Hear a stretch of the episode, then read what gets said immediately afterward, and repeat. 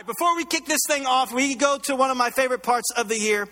And that is, before we get to watch any movie, we have to do our movie trivia. Because some of you guys are insane in how you know movies. So here we go. First one, shout it out if you know the actor, director, or movie that we have. Number one, throw that one up there for me.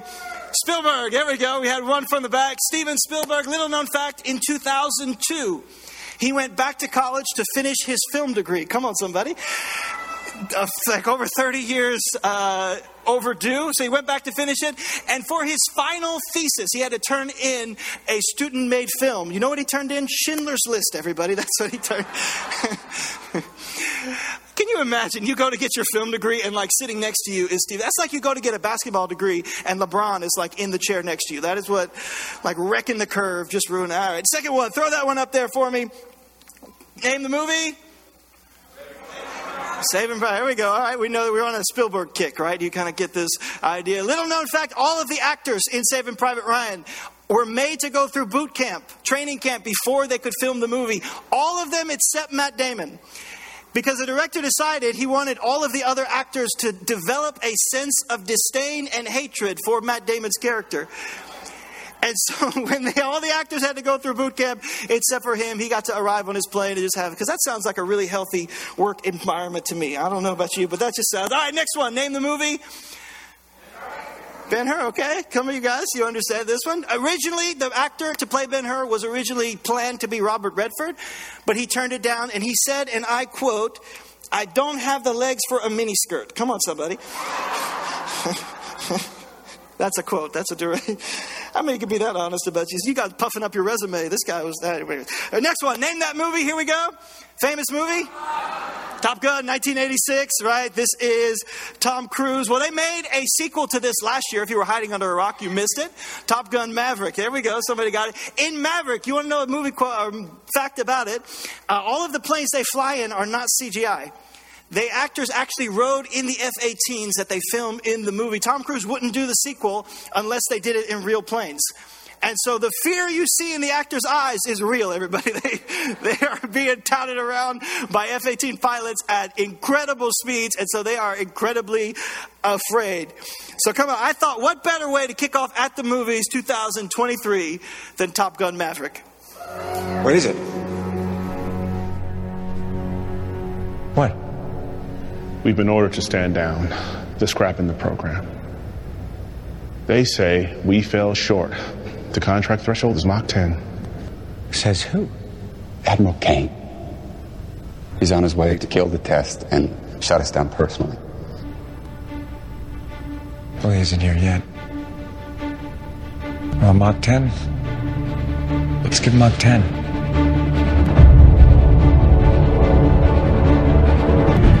Now remember, the contract threshold is Mach ten. Not ten point one, not ten point two, Mach ten. That should keep the program alive.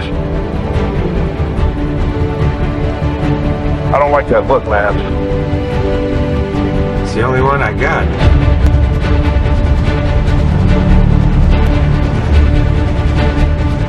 Call for question on unrestricted climb to six zero zero above. Darkstar, the runway and skies are yours. Rear Admiral Chester Cain.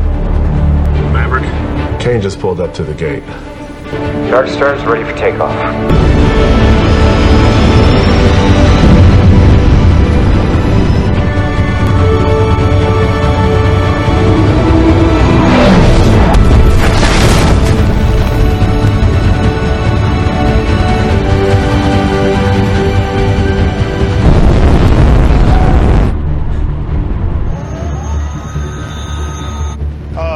Admiral Kazansky is asking, ordering. ordering that we bring her down. Op, good, alpha, three, O. Passing Mach five point four and ninety. Is that Mach seven, pushing eight? Flight data? Receiving, data is good.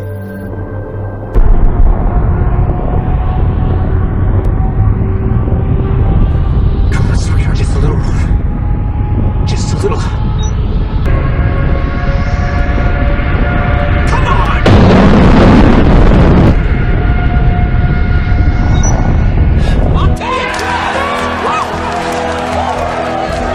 Put that in your Pentagon budget. Sir.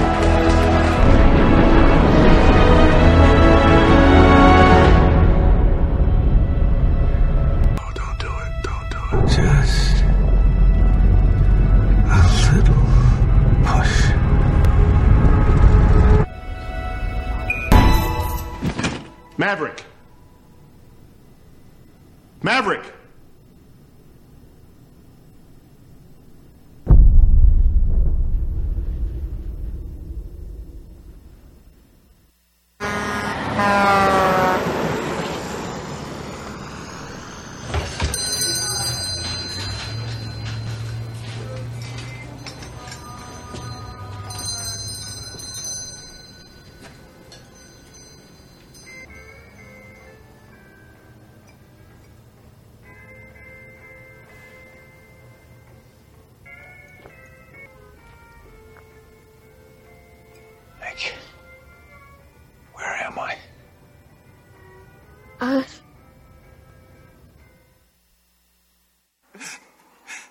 We waited thirty-six years for a sequel to the original Top Gun, so we had to start off with Maverick this Sunday. nineteen eighty-six, the iconic Top Gun. That was peak Tom Cruise, right? This is before Mission Impossible, uh, before A Few Good Men.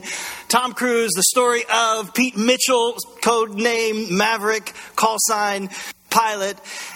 This is the past one. They came out with a sequel because our culture, I think, craves sequels nowadays. That just seems to be what we do, right? We crave nostalgia. We have to see sequels to all of our favorite things. This is one of the few they did not ruin, all right? They did not wreck the original. They did it justice in the second one that came out. But this takes place thirty years later. This sequel that they come in thirty years later, thirty-six years later in real life. Have you seen some of the stars of the original thirty-six years later? I thought we would show you some of the actors and actresses then and now, everybody, to show you that even in Hollywood, time comes to us all. Here's the first one, Anthony Edwards. This is Goose, then and now. Week one, Goose got a little bit cooked. The next one, all right, here we go. Val Kilmer, then and now. Iceman, Kelly McGillis, then and now. My wife told me no jokes. Let's move on. Next one. Tim Robbins, then and now. Tom Skerritt, then and now. Even in Hollywood, time comes to us all, except for one person. Tom Cruise, somehow the biggest movie actor in the world, channeled the fountain of youth and decided to never get old. Here we go. Then and now. Come on, somebody. That is not real, everybody. I don't know what that is. somebody, somebody like Ricky Bobby, you're like, help me, Tom Cruise. Help me look younger. Come on, somebody. Just use your magic to do it. I don't know what Tom Cruise does. He did find the lost fountain of youth in those then and now. So when our movie opens, though, Maverick has pushed the boundaries yet again. He has broken the rules yet again. He doesn't listen to authority then yet again. He has flaunted every legal, every rule, everything. He has wasted millions of Pentagon money and decided to go his own way. So this should be the end of his career. But where would the fun in that be? thirty plus years of service. Years of service. Combat medals. Citations. Only man to shoot down three enemy planes in the last forty years. Distinguished, distinguished, distinguished. Yet you can't get a promotion, you won't retire, and despite your best efforts, you refuse to die. You should be at least a two-star admiral by now, if not a senator. Yet here you are, captain. Why is that? It's one of life's mysteries, sir. This isn't a joke. I asked you a question. I'm where I belong, sir. Well, the Navy doesn't see it that way. All you did was buy some time for those men out there. The future is coming, and you're not in it. Escort this man off the base. Take him to his quarters. Wait with him while he packs his gear. I want him on the road to North Island within the hour. North Island, sir? Call came in with impeccable timing. It, it galls me to say it, but for reasons known only to the Almighty and your guardian angel, you've been called back to Top Gun. Sir? You are dismissed, Captain.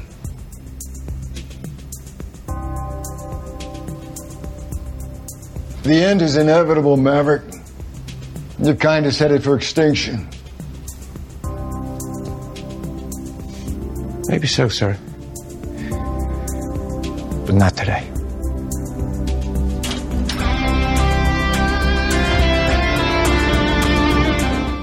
Maybe so, sir. Not today. There's so many one-liners in this movie uh, that you could come. Some of you guys are going to be at lunch today, and your spouse is going to say, you know, it'd probably be healthier to skip the fried Oreos and go home without dessert. And you are going to say, maybe so, sir. But not today. Come on, somebody. Okay, on a serious note, I think, and honestly, I believe with all my heart that God has a message for you this morning. We do these things differently in November without the movies. We love it so much. I've got my popcorn up here. I got my drink, everything. But in the midst of all of this, I promise you, God has a message for you. It may look a little different than you expect. It may be a little bit different than you expect. Set the context. The Navy has called Maverick back to Top Gun. But I promise you, it's a movie. God has called us to a higher assignment. Verse I want to work out of today is out of Second Timothy. It says that God has saved us and called us to a holy life, not because of anything that we've done, but because of his purpose. He says, for reasons passing my understanding, you've been called back to Top Gun. For reasons passing my understanding, we have been called by God to be a part of his purpose. I promise you, we would be the last people in the world that I would call. I would be last on the list to be a part of this thing. But for reasons passing understanding, God has called us to something higher. Has called us to a purpose, not because of we are good, not because of anything we have done, but because of his goodness and his grace. Christ died for us, not because you are good, because he is. And so he's called us to make a difference in the lives of others. Now, how are we going to do that?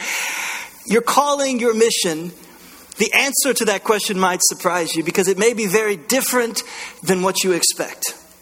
Your reputation precedes you. Thank you, sir. Thank you, sir. Wasn't a compliment. Must admit I wasn't expecting an invitation back. They're called orders, Maverick. You two have something in common. Cyclone here was first in his class back in eighty-eight. Actually, sir, I finished second. Just want to manage expectations.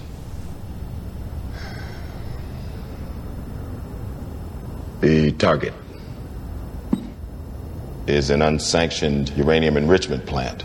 The Pentagon has tasked us with assembling a strike team and taking it out before it becomes fully operational. The plant sits in an underground bunker at the end of this valley. Said valley is G P S jammed and defended by an extensive surface-to-air missile array, serving a limited number of fifth-generation fighters, even a few old F fourteens. Seems like we're not the only ones holding on to old relics. What's your read, Captain? Well, sir, uh, normally... this would be a cakewalk for the F thirty-five stealth, but G P S jamming negates that. Uh, surface-to-air threat necessitates a low-level, laser-guided strike, tailor-made for the F eighteen, I figure. Two precision bombs, minimum, makes it four aircraft, flying in pairs. Or you survive that, it's a dogfight all the way home. Can it be done or not? How soon before the plant becomes operational? Three weeks, maybe less. Well, it's been a while since I've flown an F eighteen, and I'm not sure who I trust to fly the other three, but I'll find a way to make it work. I think you misunderstand, Captain. Sir? We don't want you to fly it. We want you to teach it. Teach, sir? With all due respect, sir, I'm not a teacher. You were a Top Gun instructor before. That was almost thirty years ago. I lasted two months. It's not where I belong. Well, then let me be perfectly blunt. You are not my first choice. In fact, you aren't even on a list. You were here at the request of Admiral Kazansky, and he seems to think that you have something left to offer the Navy. What that is, I can't imagine. You don't have to take this job. But let me be clear. This will be your last post, Captain. You fly for Top Gun, or you don't fly for the Navy ever again.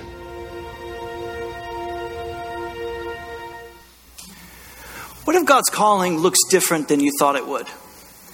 What do you do when what you're being asked to do or what you find yourself doing is different than you thought it might be? Because the first thing I want you to see as a believer is God has chosen you, called you, empowered you to teach. And your response may be like Mavericks in the movie. I don't teach. That's not what I do. It's not what I'm called. I'm not a teacher. It may not be what you're doing right now, but it is what God has called you to do. Jesus gave the last words he spoke on this earth before he went to heaven in Matthew twenty-eight. We call it the Great Commission.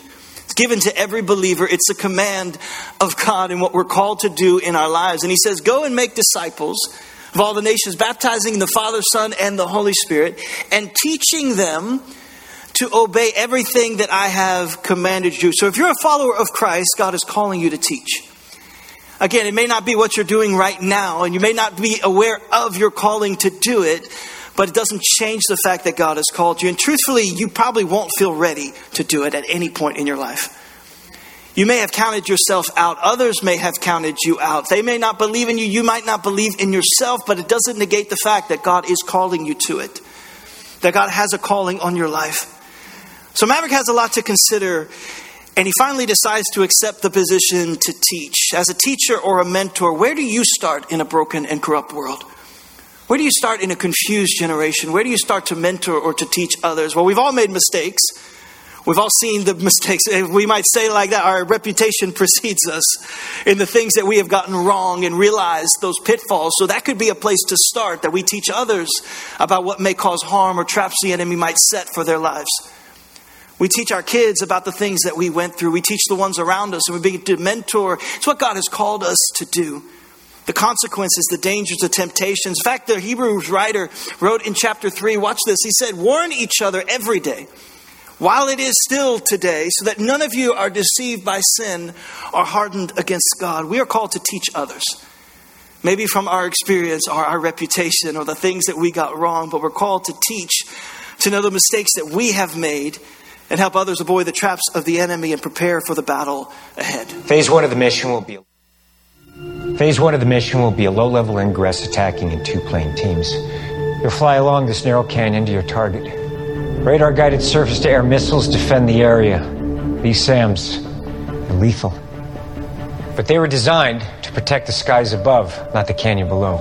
That's because the enemy knows no one is insane enough to try and fly below them. That's exactly what I'm going to train you to do. On the day, your altitude will be one hundred feet, maximum. You exceed this altitude, radar will spot you, and you're dead. Your airspeed will be six hundred sixty knots, minimum. Time to target, two and a half minutes. That's because fifth-generation fighters wait at an airbase nearby. In a head-to-head with these planes and your F eighteens, you're dead. That's why you need to get in, hit your target, and be gone before these planes even have a chance at catching you. This makes time your greatest adversary. You'll fly a route in your nav system that simulates the canyon.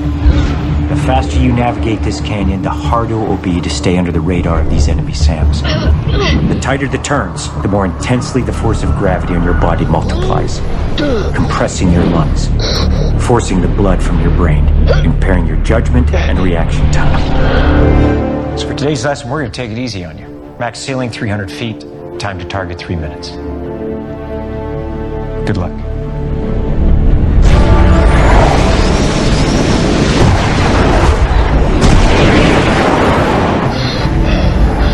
The target is one minute thirty. We are two seconds behind. Increase to three hundred eighty knots. We gotta move, Coyote.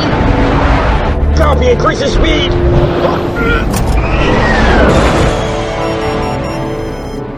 Why are they dead?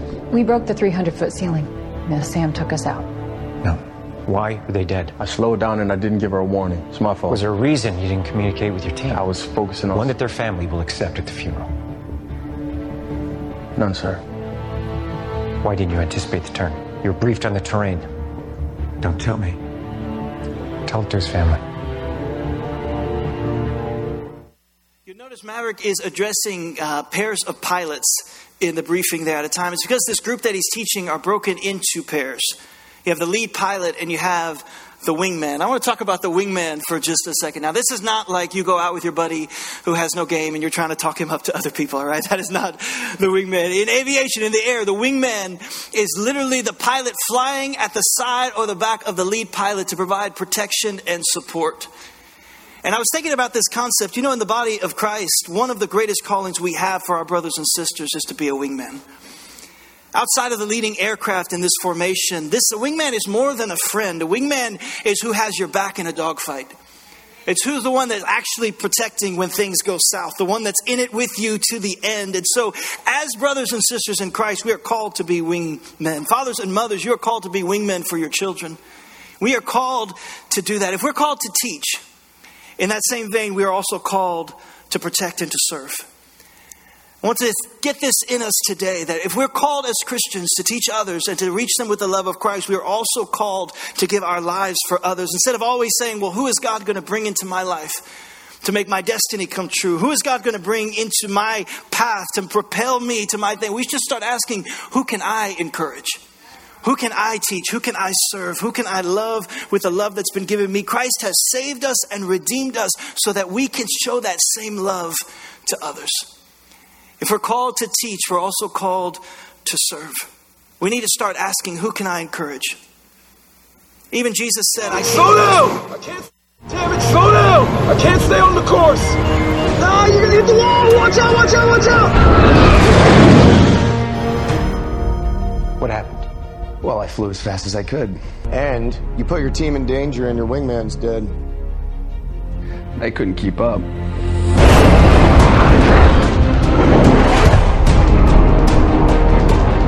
Rooster, we're twenty seconds behind and dropping! We're fine. Speed is good. Increase to five hundred knots. Negative, Yale. Hold your speed. Rooster, we're late. We're alive. We'll make up time in the straightaway. We are not gonna make it. Just trust me. Maintain your speed. We can make it. Why are you dead? You're team leader up there.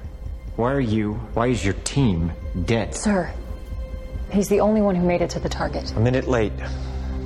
He gave enemy aircraft time to shoot him down. He is dead. You don't know that. You're not flying fast enough.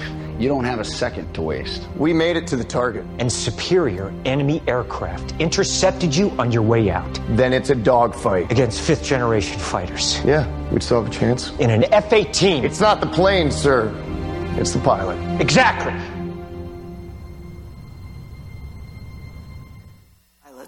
You know, Jesus said, I came to the earth to serve others, not to be served, and to give my life as a ransom for many. We're called to serve. We're called to teach. We're called to serve. You know, I was thinking on this idea of a wingman this weekend, and I want to introduce you briefly to a group of guys who understood this assignment. And there's no movie made about them. We don't even know their names. They don't have call signs. But in fact, they understood what it meant to be a wingman, and we know what they did. Mark two, it says their story is given. Again, no names, no call signs, no anything. But it says that when Jesus entered Capernaum, the people heard that he had come home. And so they decided this is our chance to see him. And so they crowded the house where he was in such large numbers, there was no room, not even outside the door. And he started to preach the word to them. And so they crammed into this house, all the way out the door, on the lawn, they're everywhere. And so some men came, bringing to him a paralyzed man carried by four of them. And they could not get to Jesus because of the crowd, so they made an opening in the roof above him by digging through it. And then they lowered the man on a mat just to put him in front of Jesus. And the Bible says Jesus saw their faith. And he said to the paralyzed man, son, your sins are forgiven. And the religious people lost their minds. They saw what Jesus had done. They all started to mutter that he could say this to this man. The people who were crammed into the house to hear Jesus speak with authority, to hear Jesus speak and to teach them the word. And suddenly Jesus says, your sins are forgiven. And they start to mutter. You ever heard religious people mutter? Anybody ever? Nobody? Maybe you are the religious person muttering. I don't know. Here we go. But he says, son, your sins. He forgives his sins. And they start to mutter about him. And Jesus knows what they're thinking. He knows what they're saying. And so he looks at them and he says, is it easier to say your sins are forgiven or to say, pick up your mat and walk out of here? And he says, to show you, I'm going to show you that I can say both. He goes on, he says to him, I tell you, get up, take your mat and go home. And he got up, picked up the mat in full view of them all and walked out of that house. Crammed to the T. I can just imagine, excuse me, excuse me, sorry, I got to get there, I get my mat. He walks right through that crowd and shows them, listen, this moment, this moment, I want to look at the guys that maybe don't get remembered in the moment. Because this is a popular time in Jesus' ministry. This is when everybody wants to hear him. Everybody wants to hear the authority. Everybody wants to see the healings. Everybody wants to be around him. So they cram the house. And here comes this guy, paralyzed, to see Jesus. He's heard about him. Can you imagine the discouragement when he gets there and he can't even get in? This is worse than a Taylor Swift concert. Come on, somebody. Like, he can't even, like, look through. He just can't get close. But he's heard the chatter about Jesus who heals, Jesus who speaks with authority, Jesus who walks in this ministry, Jesus, and he gets there and he can't see him. He finds the multitude between himself and Jesus. And he thinks there's no way in. But there's four guys, four wingmen he's got who are like, nah, it's happening today. Like, this is going to happen. This thing is, we're going to get you to Jesus. And I just thought about this, that I am so thankful that when I go through seasons of difficulty, when there are seasons in my life of depression or seasons of anxiety or seasons of hopelessness, I've got people in my corner that can say, hey, I've been through that before. Or, hey, I can cover you in that. Or, hey, I understand what that is. Or, hey, I might not understand at all, but I'm with you. Hey, you might be in the battle. You might be in a fight. They're not going to sugarcoat it. Hey, you are in a fight, but you're not in a fight alone. I am so thankful for people that God has brought in my life. That is what the body of Christ should be. They were saying, who can I encourage? Who can I protect? Who are you called to protect? Who are you called to be a wingman to? Who are you called to serve?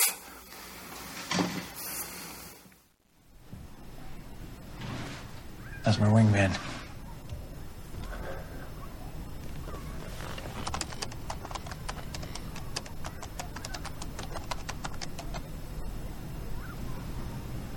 The mission is less than three weeks away. The kid's not ready.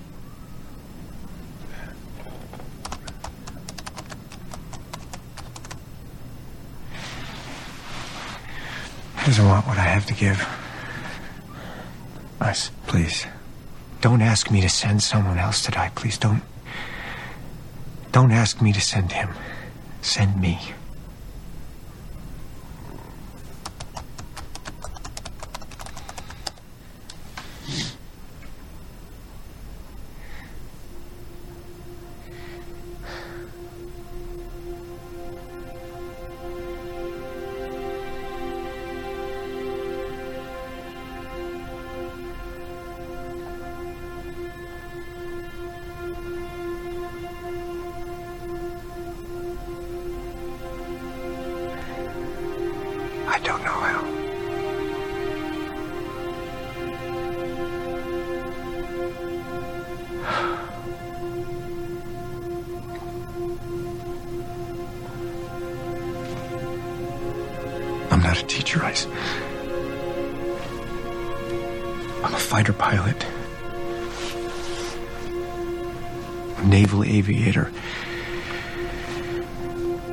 It's not what I am.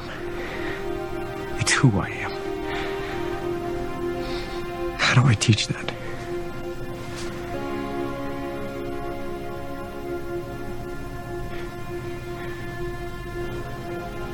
If I send him on this mission, he might never come home. And if I don't send him, he'll never forgive me. Either way, I could lose him forever.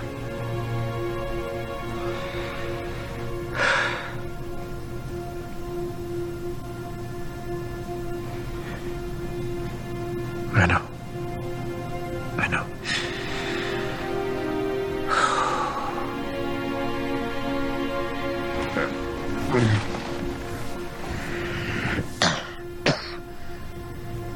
The Navy needs Maverick. The kid needs, needs Maverick. That's why I fought for you. That's why you're still here.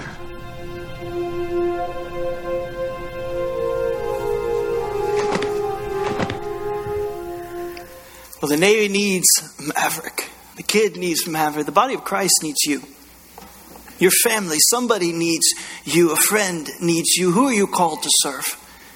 Who are you called to protect, to be a wingman? Christ has redeemed you so that you would find others to show his love to, that we would be in the fight. So how do you teach? Well, sometimes you teach with words, and many times, I would say most of the time, you teach by your example.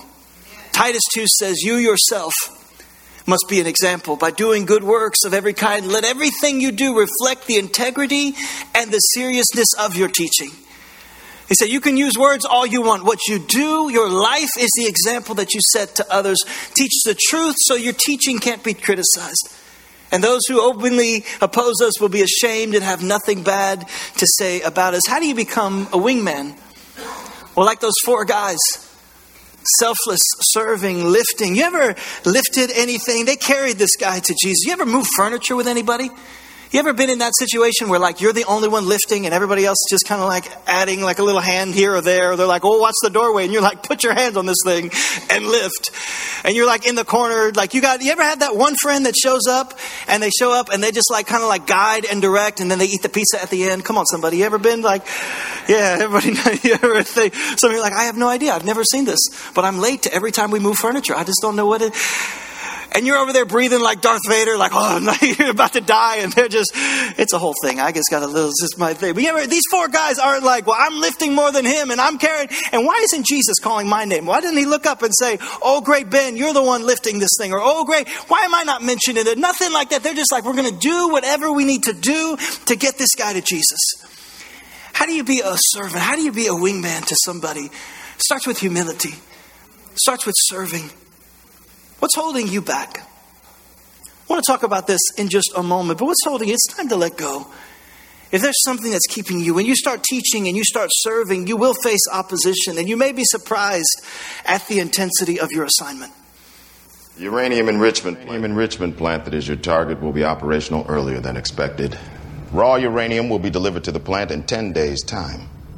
As a result, your mission has been moved up one week. In order to avoid contaminating the target valley with radiation. Sir, no one here has successfully flown a low-level course. Nevertheless, you've been ordered to move on. Captain.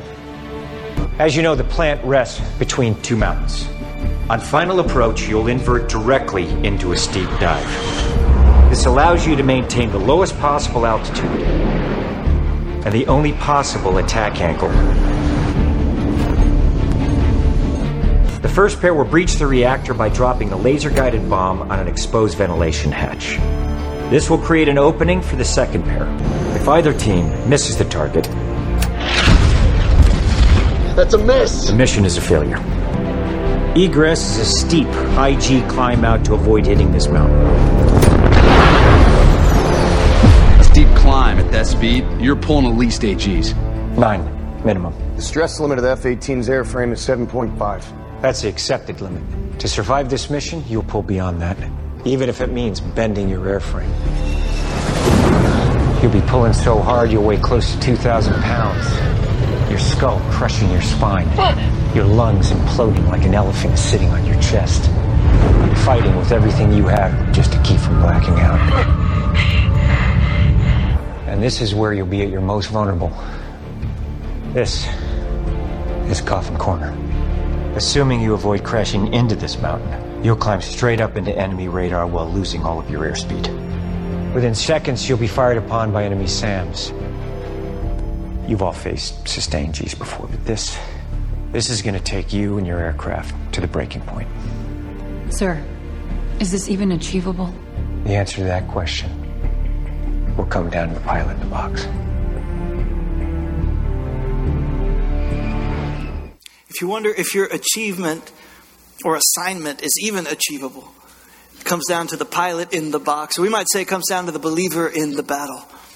As Maverick works to prepare his team, the Navy moves the date of the mission up by one week earlier than expected, and the Admiral delivers a crushing blow to Maverick's mission. Take some time. Some time.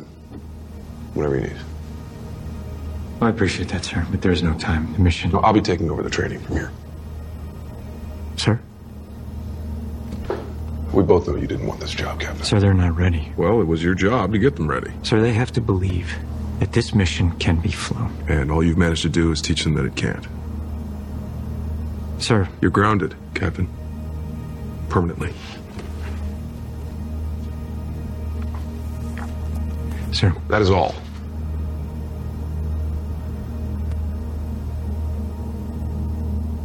You know, when God calls you, no man can stop you.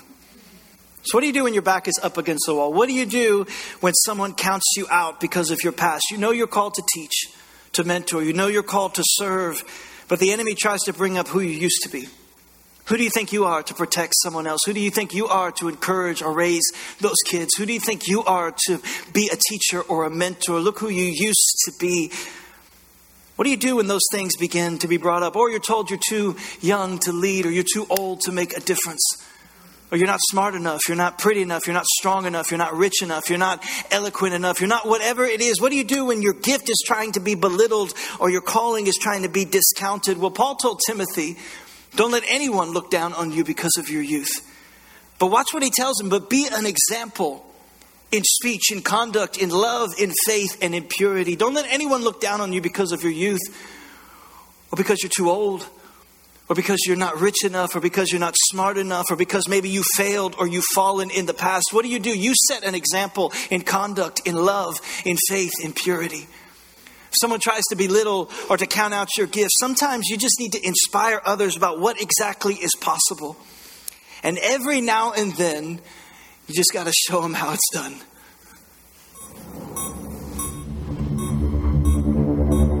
What's that? Maverick to range control.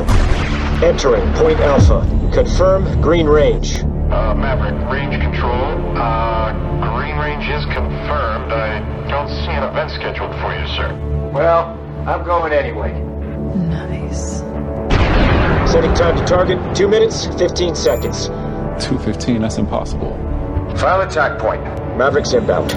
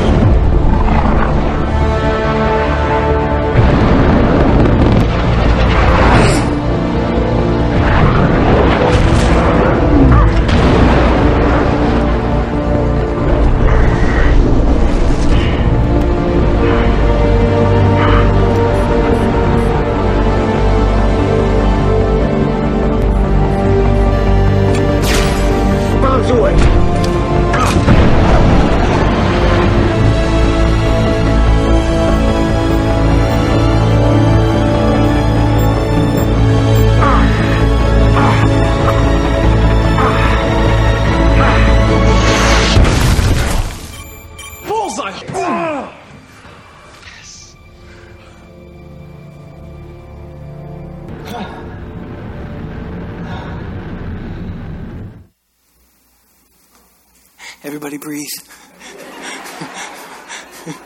Sometimes you have to set an example and just show them how it's done. Come on, somebody.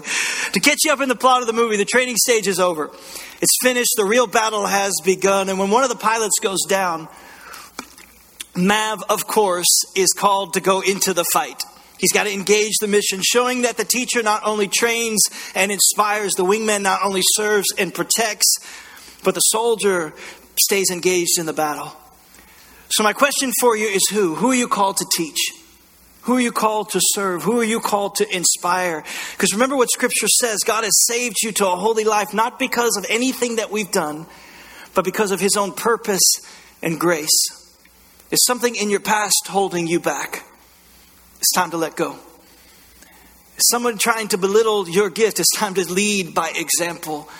Is someone struggling in your life? It's time to serve and be a wingman. It's time to be an example because you are a believer in the battle.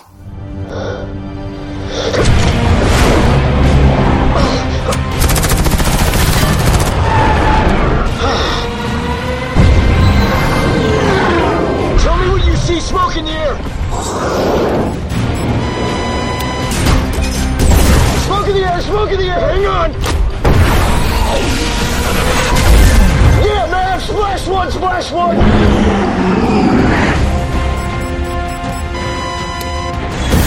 Here comes another one! Booster flares, no, no, no! Splitting the throttles?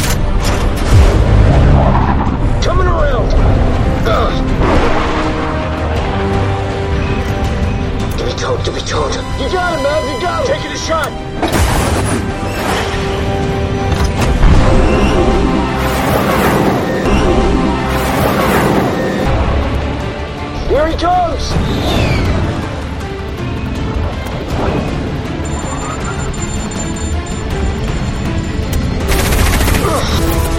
Approach me, Rooster! Where is he? He's still on us!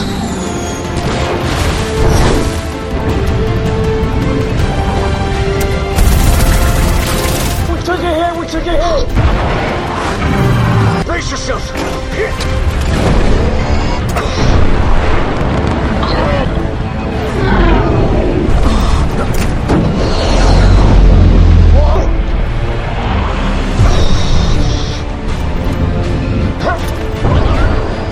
I got towed! Taking a shot! Out of missiles! Switching to guns!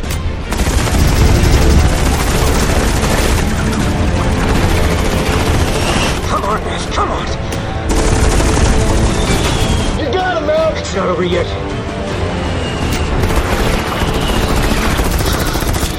One last chance. You can do this! Come on, Maverick.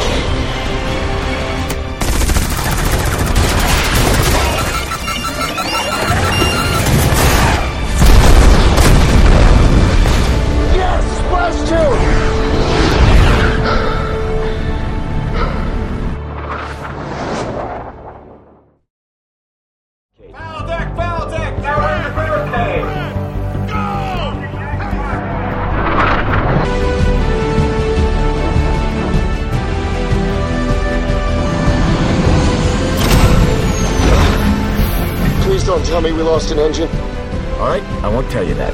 Okay.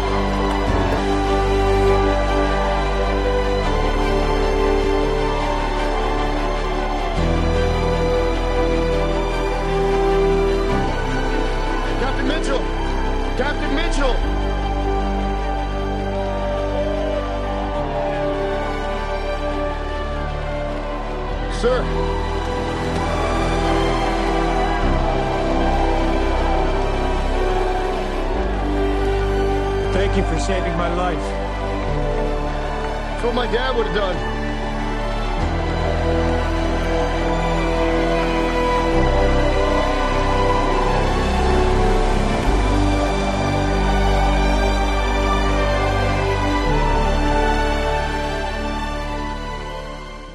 As followers of Christ, we're called to teach. We're called to serve. We're called to stay in the fight. Bow your heads with me as we pray today. Father, I just thank you that you are calling your people, your church, to go into all the world and to teach your truth, to make disciples, to serve others in love, and to stay committed to fight for the kingdom. You know, as we're talking today, some of you might be thinking, I am a follower of Jesus, but I'm not really teaching or serving. I'm not actively in the fight. I'm not doing it. And I want to pray for you today before we go. Because you might be sitting on the sideline right now. You might not be in the battle. But I promise you, regardless of that, God has a calling for your life. He has someone for you to mentor and to teach. He has someone for you to serve and to protect. And he has a battle for you to fight. That he has a calling on your life, a mission for you. It's time to be an example, to obey his word, to use your giftings and your callings and your experiences to make a difference in the lives of others. Others of you are like, I'm not serving or teaching, but honestly, I'm not even a follower of Christ to begin with. Listen, I don't know where it is that you find yourself on your spiritual journey. If you and I were to sit down and talk, and I just asked you where you are in your relationship with God, you might say, well, I'm probably about as far from him as I have ever been. Or you might say with a lot of people, I'm trying to do good. I'm trying not to do bad. I'm trying to maybe help some people. But you know there's something missing. You know what that is? God put eternity on the inside of every single one of us, that we would look for Him. And maybe you can't put a name to it, but you understand something is missing. And the problem is, it's the things that we've done, the mistakes we've made. We call it sin. It's what separates us from God. What comes in between us and Him. But here's the most amazing news I can possibly give you. And that is, even as far as we are from Him, even as far as you think you have run, and as many things as you think you have done, I don't care what it is, where it is you found yourself, here's the most amazing thing I could possibly tell you, is that God still loves you. That He still wants you. That He still has a purpose and a plan for your life. That it's never too late to be who you could have been. And that even while we were lost in sin, even as we actively tried, it didn't say that we were just off and making mistakes. No, even as we actively were at war with God, even while we were sinners, God still loved us enough that Christ died for us. That God sent His Son Jesus, lived a perfect life, and died in our place. He didn't die for His own sin because He didn't commit any sin. He died in our place to redeem us. That even while we were sinners, Christ died for us, that God sent His Son to die, and then He raised Him to life so that anyone, including you, anyone, including you, could call on the name of Jesus and be saved. And so right now you have an opportunity, a chance. If you want to leave the old life behind, you want to be forgiven, you want to commit your life to Him right now, you have a chance. I don't care what you've done, I don't care how far you've run, right now you can make a decision. I'm not going to make you stand up. I'm not making you raise your hand. I'm not looking to embarrass you in front of your friends or your family. That's not what this is about. This is about you making a decision right now. And listen, I don't know what happens when you walk out of these doors. I don't know what happens when you shut the stream off. I don't know what happens next, but I know right now you have a chance to make a decision for Jesus. And so right now we're going to pray with you. And our church prays this prayer. Nobody prays alone. But you say, that's me. I want to change right now. I want to accept forgiveness right now. I want eternity secure right now. Pray this prayer with us. Say, Jesus, forgive me of all my mistakes, of all my sin. I surrender. I believe you died on a cross, and I believe you rose again. And I make you the Lord of my life. In Jesus' name. And all God's church said amen and amen. Come on, church, can we give God praise for what He's done today?